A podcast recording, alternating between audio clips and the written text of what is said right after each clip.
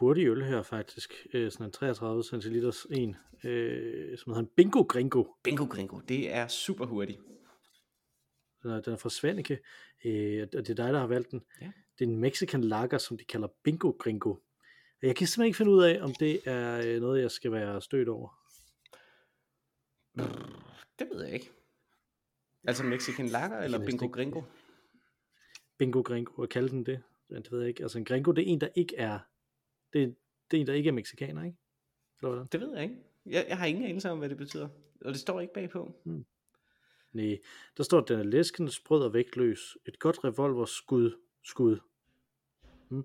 Lime supplerer de elegante humlesorter opal og perle.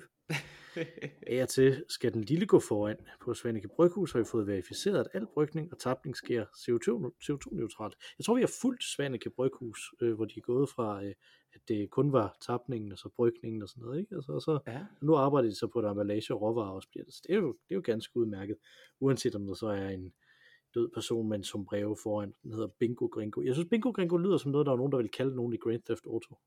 Ja. Umiddelbart. Mm. Og hvad de så øh, ikke har i procenter, har de så i øh, skud. Skud. Der er overskud der, ikke? Ja. Så, ja. Ja, der er et ekstra skud. Det er rigtigt. Øh, procenten er 4,6. Øh, IBU'en er 15. Har du, har du fundet ud af, hvad IBU, øh, hvordan man skal læse dem endnu? Øh, nej, for vi sluttede jo ikke op sidste gang. Dumt nok. Vi, Ja, vi har jo Så vi husker jo alt, hvad vi, hvad vi slår op. Lige præcis. Øh, nej, det, det ved jeg faktisk ikke. Vi, skulle, vi, må, vi burde begynde sådan at holde øje med, hvad, hvad det var, ikke? Altså, når vi, Nå, okay, der står der en IBU på den, altså burde vi se, hvad, hvad, hvad er et højt IBU-tal, hvad er et lavt IBU-tal. Så. Hmm. Hmm. Ja, jamen, øh, skal vi åbne? Lad os det. Jeg elsker, den er verificeret af Force Technology. Force Technology. Det er Darth Vader, der har været inde og verificere den. Ja. Er du klar? Og, yep. Sådan der.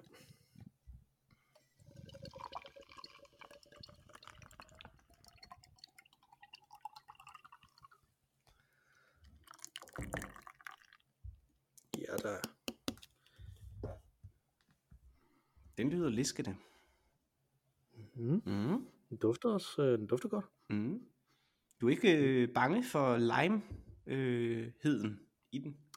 Nej, det er jeg ikke. Jeg synes også, den er mere, altså der, der står også med ufiltreret. Det tror jeg er et godt valg til en, øh, til en meksikansk lager. Ja. At den bliver ufiltreret, så ser den lidt pænere ud end, øh, end de der sådan ekstremt tynde øl, som det normalt øh, ellers Det er nemlig det, ja. Så det kan være, den skuffer øh, stort. Skuffer garanteret fælt. Men lad os finde ud af det. Lad os smage på dronen. Lad os det. Skål. Skål. Mm. Ja,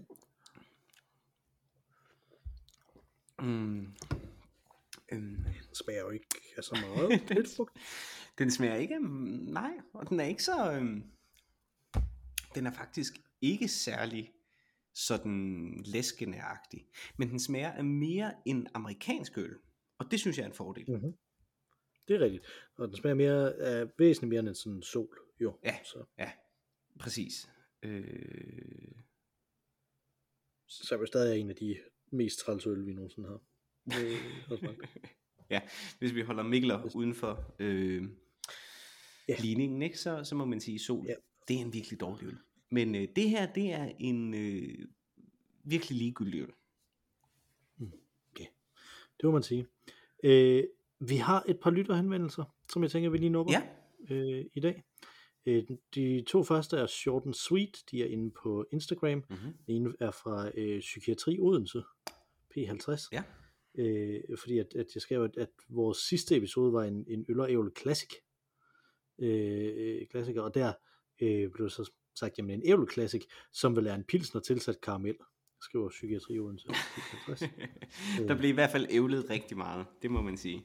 Ej, det gjorde der. Jo, og det var nemlig også derfor, jeg, jeg ligesom skrev derinde, at det var sådan en klassiker. Det var, det var sådan, at vi egentlig bare øh, tonsede derude og snakkede. Det, jeg tænker, det er lidt det samme i dag i virkeligheden. Også øh, bortset fra, at øh, vi, vi så har nogle lytterhenvendelser, ja. så vi har struktureret det en lille smule. Mm. Og så har vi fra altid trofaste Jimmy, Mm-hmm. øh, som der øh, har et råd til mig, tror jeg, her. Mm-hmm. Øh, en sygedag, altså ikke en dag, hvor man er dødssyg, men bare ret syg. Der er Mad Max Fury Road en klar anbefaling. Så Mm-hmm. Det var måske også en Øh, så jeg anbefaling må, til øh, mig i virkeligheden. Fordi jeg jo så ja, den... det kan være, det er, den, det er der, du skal Ja, for jeg, jeg så den jo i biografen, øh, og var ikke syg. Og øh, ja, så måske ja, næste gang jeg er syg, så kan det da være, at jeg skal sætte mig ned og se den igen. Mhm. Kender du de perioder i ens liv, hvor man glæder sig lidt til, eller sådan, åh, man har lyst til at være sådan syg nok til at skulle blive hjemme, men ikke sådan rigtig, rigtig syg? Det er simpelthen, øh, jeg kan faktisk ikke huske, hvornår det er sket for mig øh, mere. Mm-mm. Fordi når jeg har haft det sådan, så har der altid været et af mine børn, der har været mere syge. Ja, Øh, og så har jeg skulle passe et sygt barn samtidig med, at jeg selv var sådan lidt syg. ja, Øh, så, øh, lige præcis. så nu. Jeg, jeg tror faktisk, den eneste gang, at, at øh, fordi sådan har det nemlig også været ved mig, øh, bortset fra en gang, hvor at jeg var syg, og min søn havde, øh, er ret sikker på, øh, corona. Mhm. Og der var han så syg, at han, øh, han sov hele dagen i min øh, arm. Uh. Ja, og det var nemlig ret fedt. Øh, fordi jeg var så syg, at jeg var nødt til at ligge ned. Men han var så syg, at han ikke engang havde overskud til at tumle rundt øh, i sengen. Så jeg satte øh, Tintin på, tegnefilmen, som øh, hele serien ligger på Netflix der, ikke? Øh, og den elsker jeg jo. Øh, og så kunne jeg, øh, så kunne jeg sådan ligge og se den, og falde i søvn en gang imellem, og vågne op en gang imellem, og lige se, hvordan han havde det. Og, og sådan sov vi til Tintin en hel dag. Mm. Og det, det lyder det godt. var ret hyggeligt. Det var det, ja. Det lyder ikke. Mm.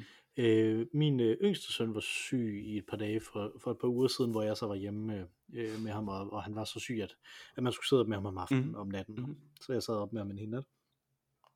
Øh, og en del af den nat, der spillede jeg det spil, som der hedder Marvel Midnight Suns, Mhm. mm-hmm. mens min søn så sad på mig. Øh, og det er sådan et, øh, sådan et spil, hvor man går rundt og snakker med folk, øh, og så er der sådan en turbaseret kamp, hvor man skal placere de der superhelte, og de skal bevæge sig sådan lidt rundt og gøre nogle ting. Mhm. Sådan, noget, ikke? Mhm. Ja, Så jeg tænkte, det her det er ekstremt fredeligt, der kan ikke ske noget. Men det der, det der sådan ikke helt super duper gik op for mig, da jeg besluttede mig for, at det her, det kunne jeg nok godt spille sammen med ham, det var, at, øh, at det, de superhelte, de Marvel superhelte, man spiller, er, er sådan dæmon superheltene. Øh, så indimellem så lavede de så sådan et angreb, hvor der var en vanvittig, øh, vanvittig øh, dæmon, der sprang ud af deres krop for at angribe de der andre. øh, for der var ikke sådan super meget, der var ikke sådan blod, og de blev ikke sådan revet i stykker og sådan noget, vel, men, men det var bare sådan, så pludselig så øh, kommer Ghost Rider og kører sin kæmpe muskelbil igennem fem fjender, mens der er ild over det hele, ikke? Mm, og så han mm. bliver til et skelethoved øh, med, med flammer igennem. Og, han er jo, altså han er trods alt to, det kunne godt være, at han sådan sniger sig ind i et mareridt eller to, ikke? Åh, Altså, det, ja, ja. Ej, det, Så- det er ikke så godt. Ja. Det samme, det, det, det kunne jeg godt have klaret. det samme, hvis man ligger i sådan en natsituation, hvor man har en eller anden vågevagt, og ser et eller andet, øh, som så anvender en slags stroboskoplys, ikke? Altså, eller i klipningen. Ja. Det, der, der får jeg også altid virkelig dårlig samvittighed. Øh, fordi jeg tænker, det, det må man kunne mærke gennem, altså i drøm simpelthen, gennem øjenlågene, mm. Ja. at, at øh, det virkelig flimmer, virkelig flakker. Ja, Ja. så Det tror jeg. Ja. Og i øvrigt er det også meget ubehageligt selv. og se. Så det skal man bare lade være med at, at lave. Ja. Ja, det tror jeg. Det tror jeg. Du har helt ret i, at man bare skal lade være med det. Øh, men jeg tænker ikke, at, man skal, at jeg skal se øh, Mad Max Fury Road næste gang min øh, lille søn er syg, og han sidder foran mig her. Jeg tror ikke, den, der, jeg kunne forestille mig, der var billeder der i, så mm. det er heller ikke smart at se. Det kan jeg ikke engang huske. Altså, de er jo ret grimme, mange af de mennesker, mm. der er i den, men, men, men så vidt jeg husker, sker der jo som en ikke andet, end at de kører, og så blæser det lidt en gang imellem. Og så Det er også det er sådan en storebæltsbroen film.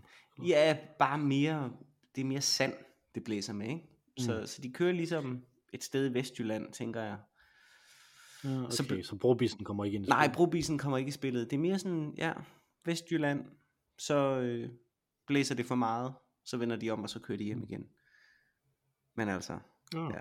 okay. Ja. Så altså, den kedelige udgave af den der øh, Carl Theo Dreyer film, De nåede færgen, hvor de, hvor de kører for hurtigt, og, og så kører galt. ja. Ja, præcis. Det er faktisk, det er faktisk en remake. Ja. ja. Jamen det også, Drejer er jo også internationalt anerkendt. Så man kan godt forestille sig, at Miller han tænkte, Ja, nu skal vi, nu Så skal vi vi remake en, den her. ja. Og hvordan, og hvordan skaber man, hvordan får man finansieringen til det? Det gør man ved at få det ind i en franchise. Jo. Ja, det er jo det. Og, og, og Så øh, ja. han shoppede den rundt under titlen Two, Dr- Two Dreyer, Two Furious, men øh, det endte så med at blive Mad Max. Ja. Ja, fordi Tom Hardy hellere ville være inde i den. Tror Tom Hardy bare laver Ven- Venom-film nu? Eller, eller laver han andre ting også, det ved jeg faktisk ikke. Jamen, det, det ved jeg heller ikke. Han er jo en spiller, som, som jo opstod, da jeg ligesom var ved at være færdig med at se film. Øh, mm. Så jeg kender ikke så meget til ham, sådan set. Og, og det sjove er faktisk, altså første gang jeg så ham, tror jeg, øh, og det passer nok ikke, fordi jeg tror, han havde været med i en anden film, øh, Band of Brothers, er han med i Band of Brothers måske? Ja, det tror jeg, Ja, var, han havde været med et sted, hvor at, øh, jeg, jeg så bagefter fandt ud af, eller min kone sagde, den, ham har du altså set mange gange før. Det, men anyway, i biografen, der øh, var der øh, folk, nok hovedsageligt kvinder, øh, som virkelig sådan faldt i svimer over ham i køen. De var sådan helt sådan, oh, vi skal ind og se en film med Tom Hardy. Og det var sådan, okay, Ja. ja, det kan I også gøre derhjemme.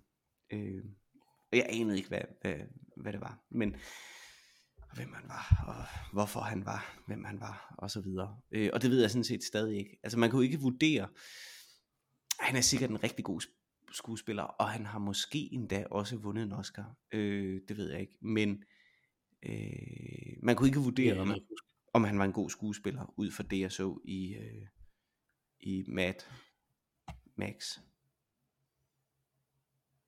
Nej, Nej men altså, det er jo, jeg, jeg er jo stødt på ham meget tidligt, fordi en af hans sådan, første roller øh, var jo at spille øh, en klon af Patrick Stewart i øh, Star Trek 9. Så, øh, Ah, eller 10. det er sjovt. Star Trek 10? Ja, Eller 10? ja. 7, 8, 9. Øh, 7, 8, 9, 10. Ja, det var 10. Star Trek 10. Star Trek Nemesis.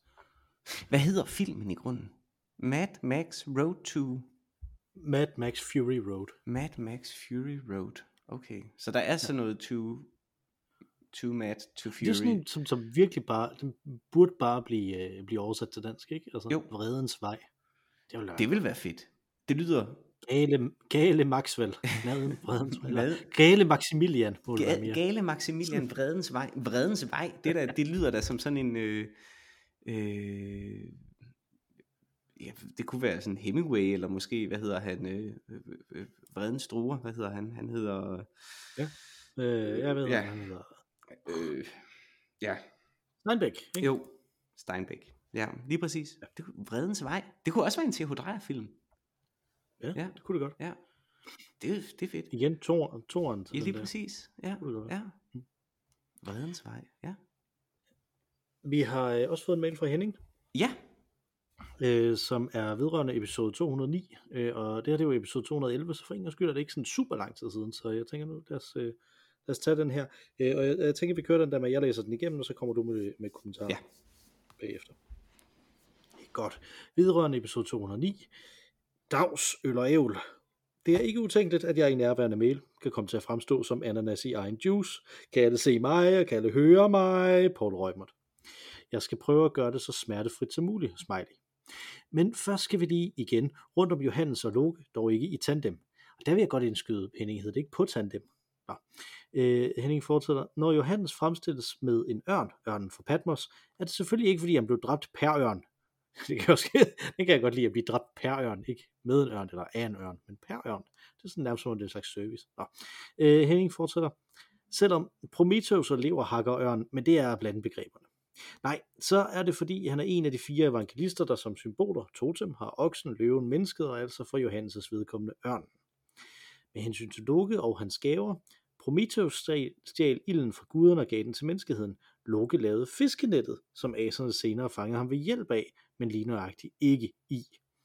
Da han, Loke, flygter op af en elv i skikkelse af en laks, forfulgt af aserne, der har udspændt nettet, har han selv været bødet, springer han ud, han selv har bødet, eller hvad der, der, der står, måske er det det, springer han ud af elven, men bliver fanget ved haleroden af Thor.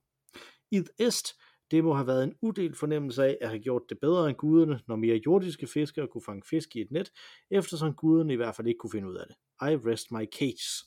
Grinende smiley. Med al respekt for stilarten, genren musicals, vil jeg godt lige have lov at ryste Atlantis af mig.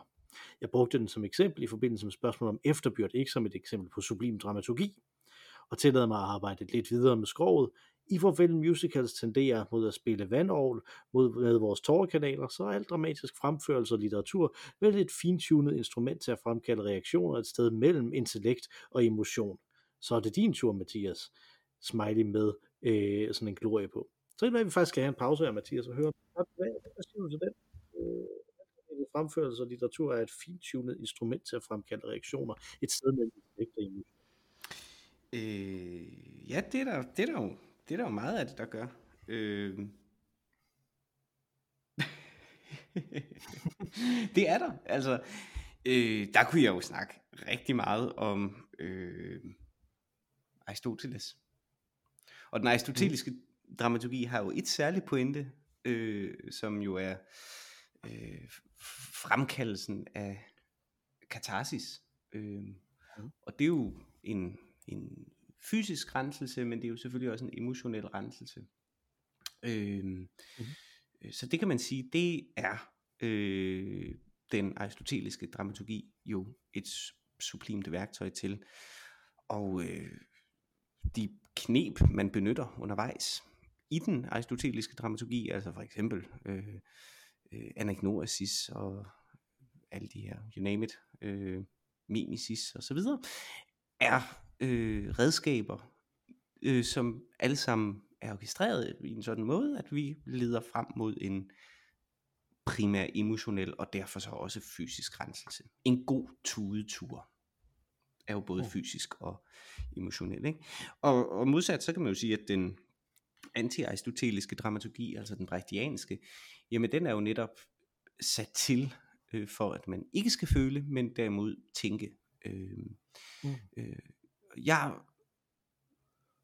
kan huske, øh, da jeg gik på universitetet, der var jeg meget fascineret af Lars von Trier som filminstruktør, og jeg var i særdeleshed fascineret over, hvordan han arbejdede på forskellige, med forskellige virkemidler, ikke? og jeg så helt klart Breaking the Waves og Dance in the Dark, som rendyrkede, måske til den melodramatiske side, men rendyrkede øh, aristoteliske tragedier, øh, der virkelig virkelig kendte øh, sin værktøjskasse til at få os til at føle noget særligt som publikum.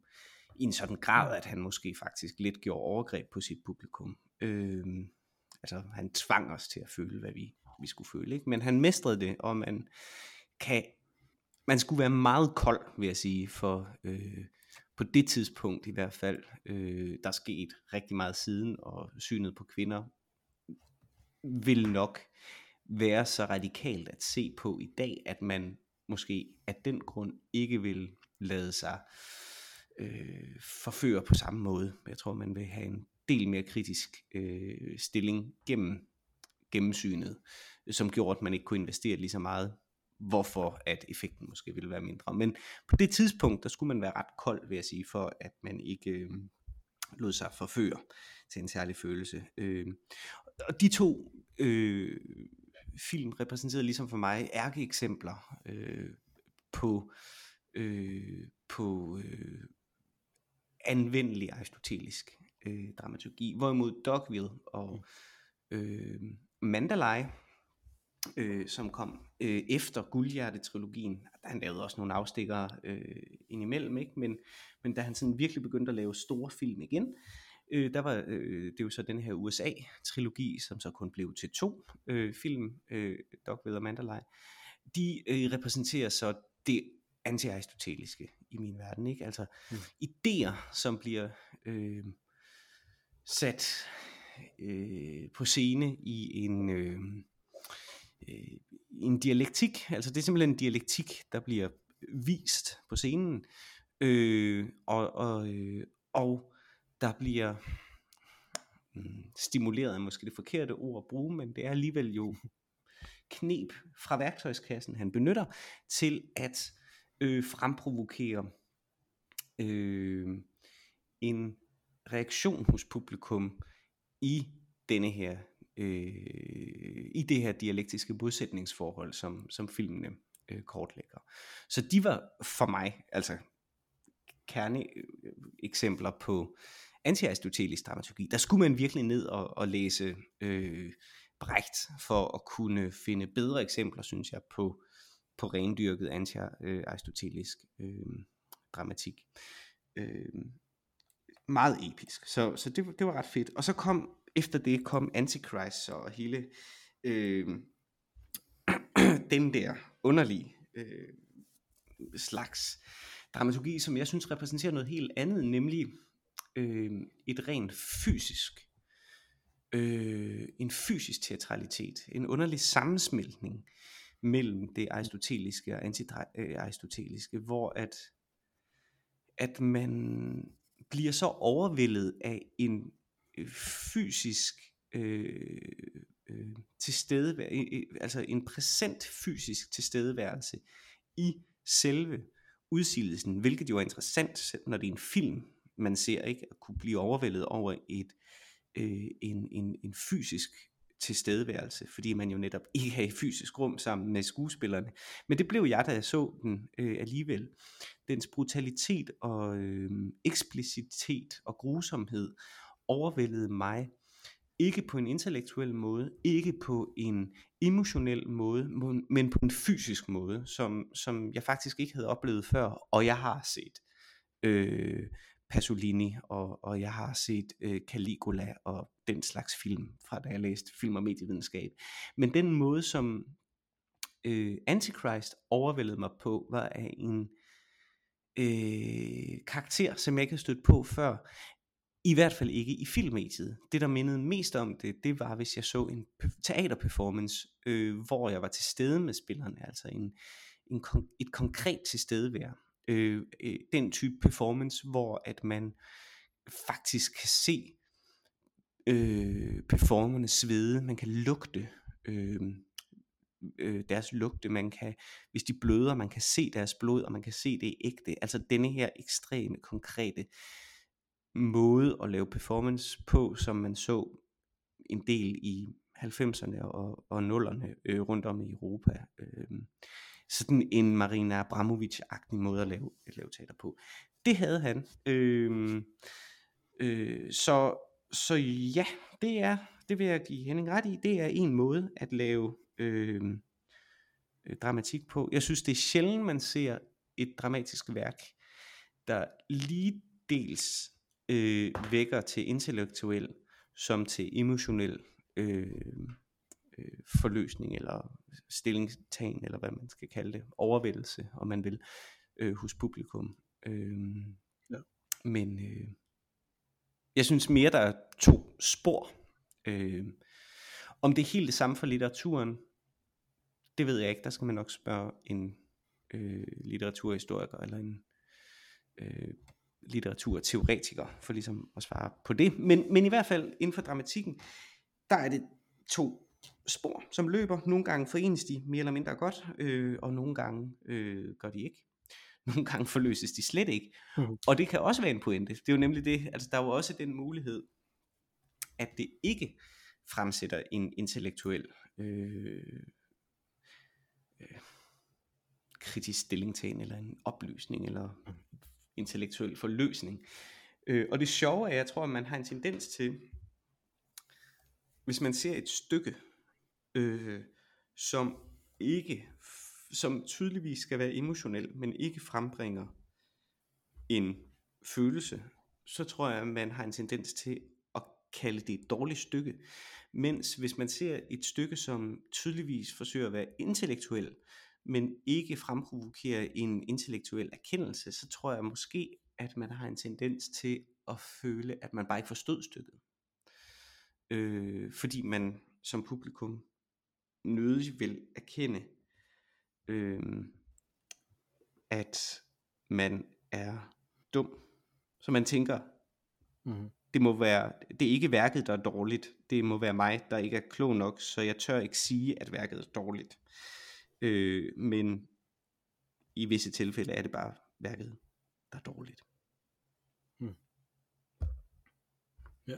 Og så er der jo stykker som, altså nogle UNESCO-stykker, også nogle Beckett-stykker, hvor at jeg vil sige, det er svært at sige, om det er det ene eller det andet. For mig er de, altså for eksempel øh, slutspil øh, af Beckett, synes jeg er ret klaustrofobisk. Øh, men jeg vil ikke sige, at det er et emotionelt stykke. Øh, Mm. øh, og på den anden side ved jeg heller ikke, om jeg kan som sådan uddrage en intellektuel erkendelse af det. Det er mere en intellektuel stillstand. Det er i hvert fald ikke dialektisk. Øh, ikke at alt øh, intellektuel udvikling øh, er dialektisk, men i traditionen er det trods alt det, det oftest, øh, man oftest ser.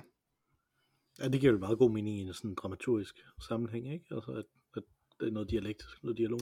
Det er det, og det er altid godt at altså, have to meninger frem for, for én mening. Men i Mm. Venter på Godot, er der, er, der, er der en mening til stede i Venter på Godot, ikke? Det er jo det er lidt svært at sige.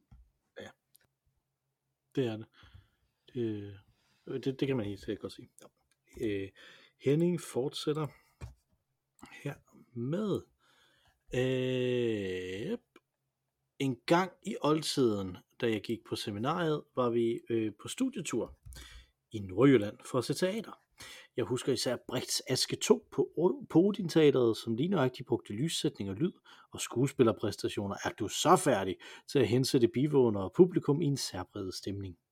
Vi var på Tukak-teatret, hvor vi overværede en prøve, og forinden var vi blevet orienteret om, at vi ikke var publikum, vi var reaktanter.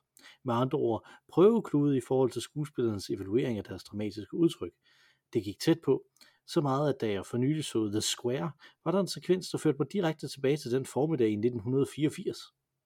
Vi så Wojciech på Holstebro Teater, og vi så en tillæmpet dramatisk opsætning af 100 års ensomhed, og naturligvis en del børneteater.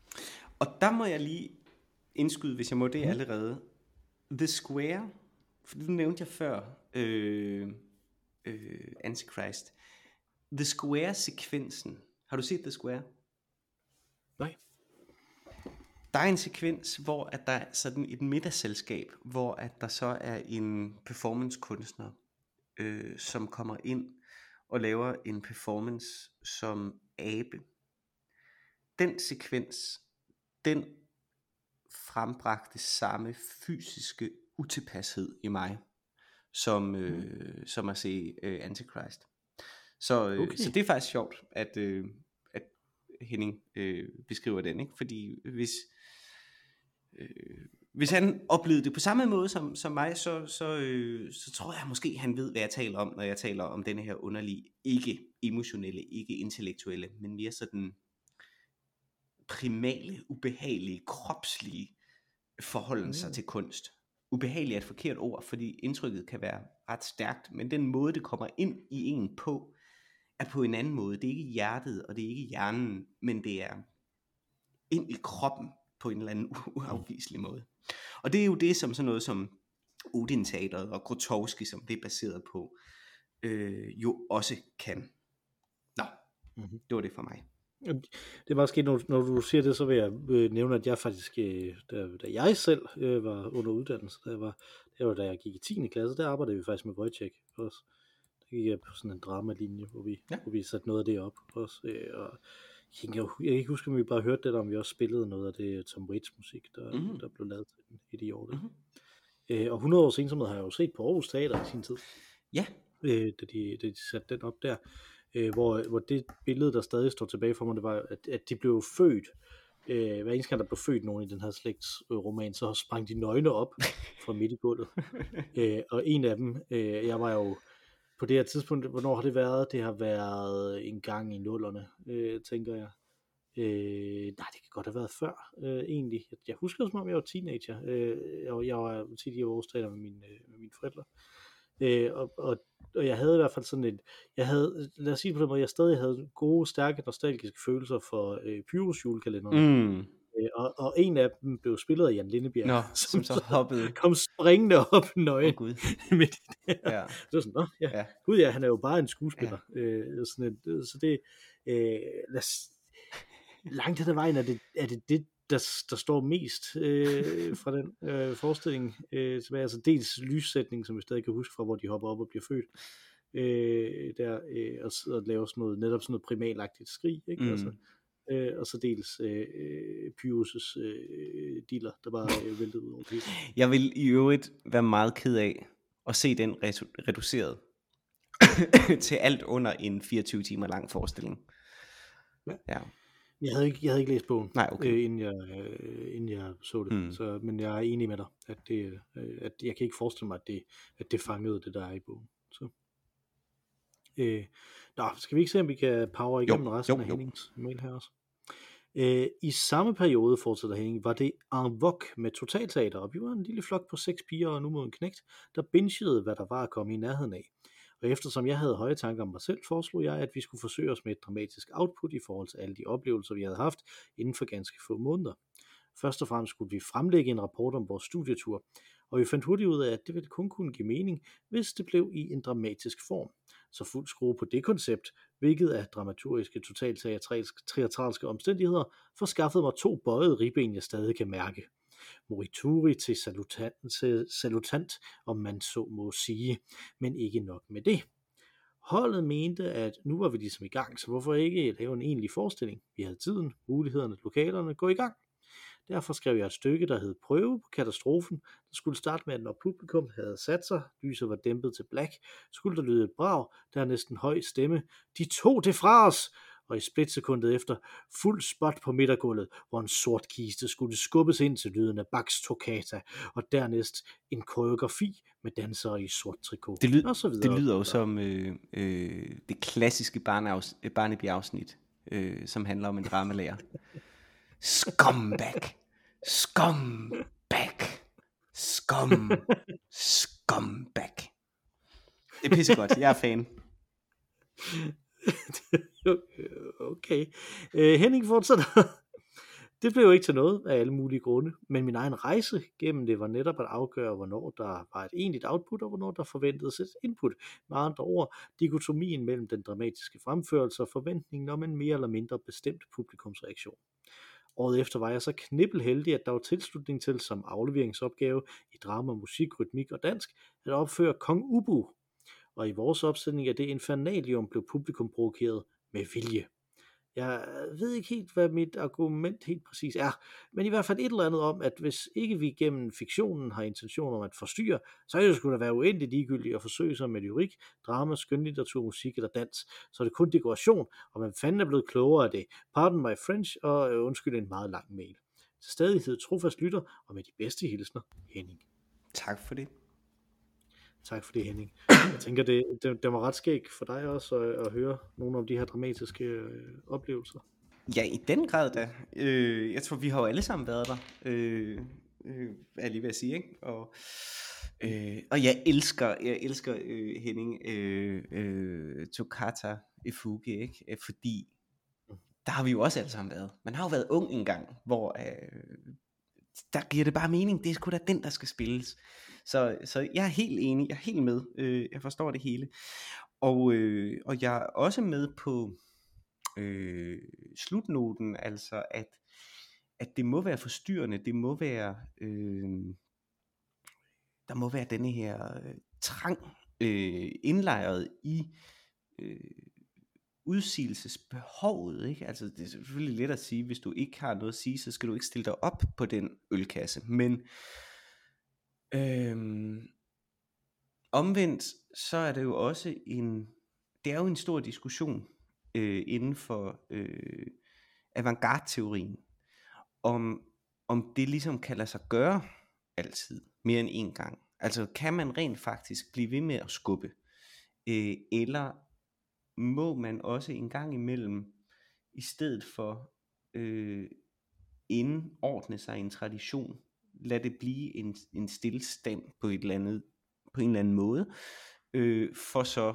derefter at kunne bryde noget. Hvis det altid, øh, hvis man altid forventer spectacle, øh, så bliver det lige pludselig normen, og så kan man ikke længere lave spectacles. Eller sagt på en anden måde, Duchamps pissoir er kun overraskende første gang man ser det. Derefter er det et kunstværk. Øh, Ja, og grundlæggende er det jo træls at blive overrasket af et pissoir. jo jo, men det forstyrrer noget i første omgang. Det forstyrrer kunstinstitutionen, når man tænker, wow, der er et pissoir, der burde have været et kunstværk, er jeg gået forkert? Øh, og så opdager man, gud nej, jeg er på et museum, ikke? Øhm, og det er jo fedt nok. Ja. Øhm, nogle gange er det også fedt nok at blive overrasket over et pissoir, øh, hvis man virkelig skal tisse, for eksempel. Mm. Ja, en, en positiv Ja, overraskelse. ja.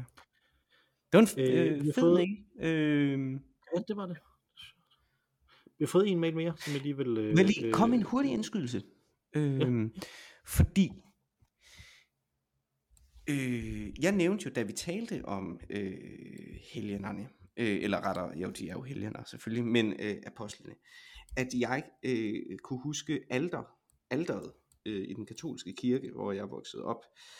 Øh, og der sagde jeg, øh, at Johannes var afbildet som ørn, og jeg kunne tydeligt huske denne her ørn. Og jeg vil stadig stå ved, at afbildningen øh, var øh, denne her fugl, det var Johannes. Men jeg er faktisk ikke sikker på, at det var en ørn, der var afbildet. Jeg tror faktisk, det var en pelikan.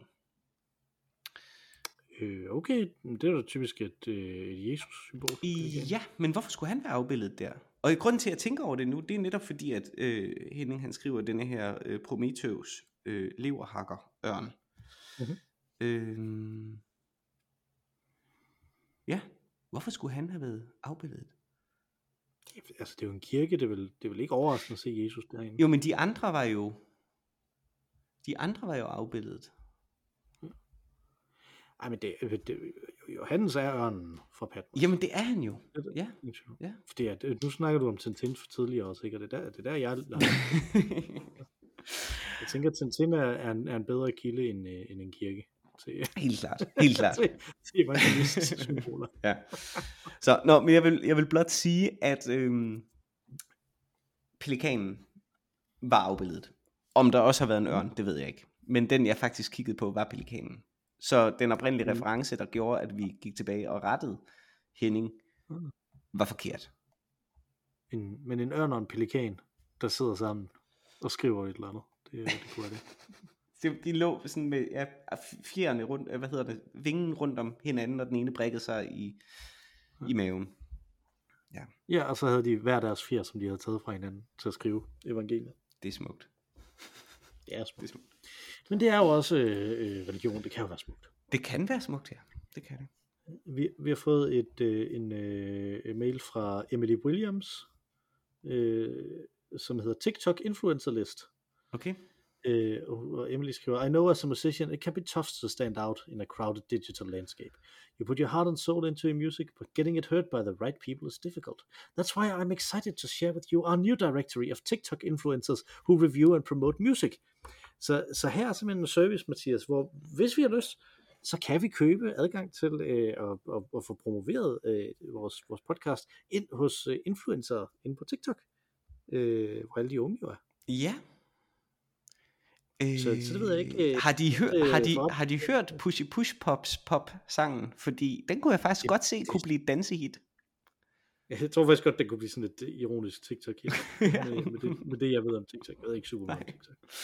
Øh, Jeg har jo, øh, jeg i, i min egenskab af, af medarbejder, øh, der hvor jeg arbejder, så er jeg jo blevet værvet til at speake TikTok-videoer, øh, fordi jeg har den her dejlige, bløde stemme, som jeg kan lave om til en trailer-agtig Mhm, stemme mhm, også. mhm.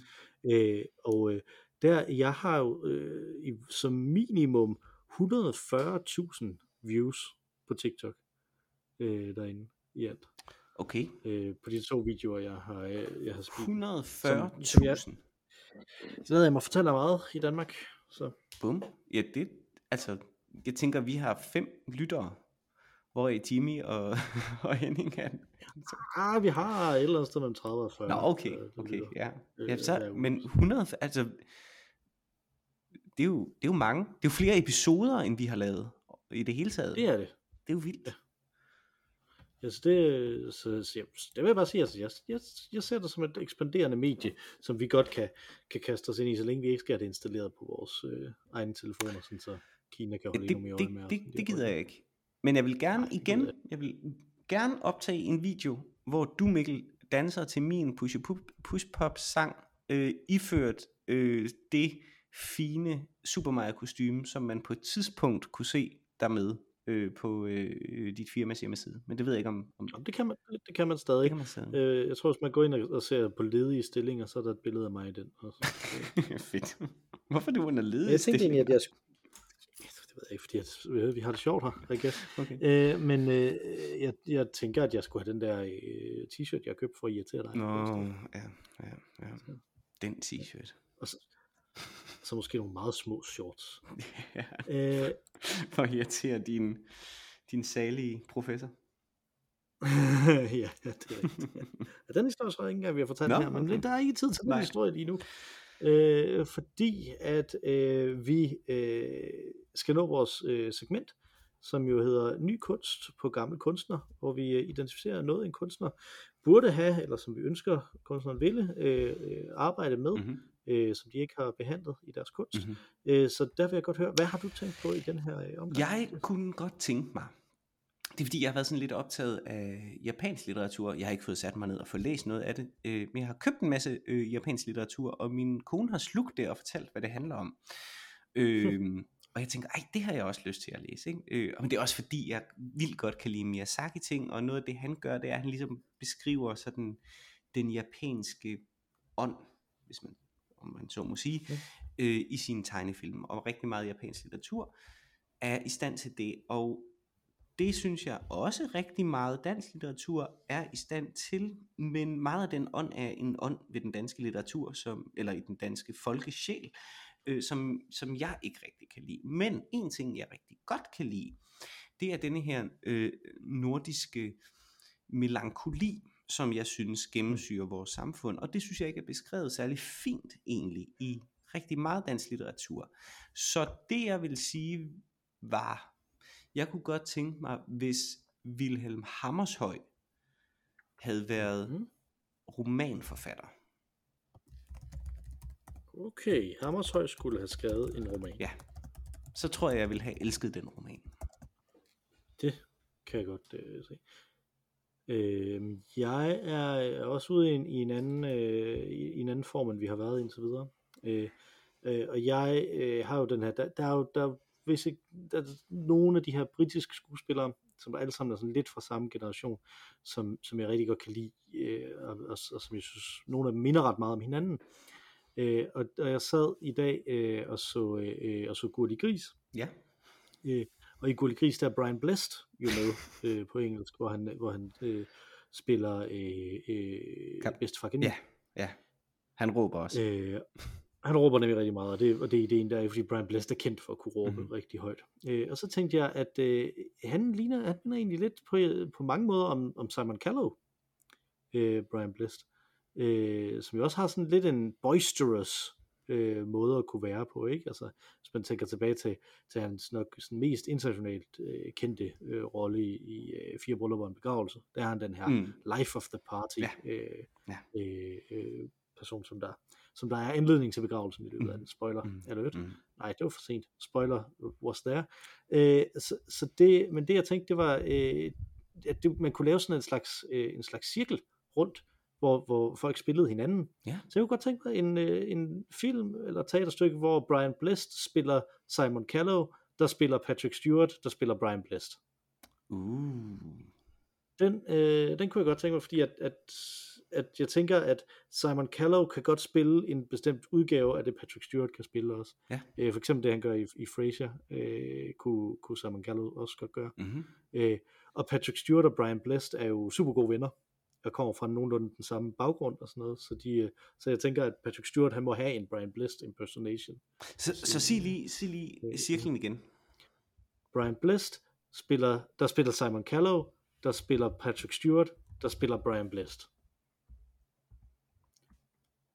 Ja, det, det giver mening. Ja, jeg skulle lige have den ind. går rundt og råber. Ja, Simon. Callow, helt klart, han har spillet, han, har, han kan helt sikkert godt spille, øh, ja, det er genialt. Det er fandme sjovt. Så, det, så jeg tænker sådan lidt ligesom de der, hvor, hvor, man spiller, hvor de spiller fiktive udgaver af sig selv. Her spiller de så bare sådan fiktive udgaver af hinanden Ja. i stedet for.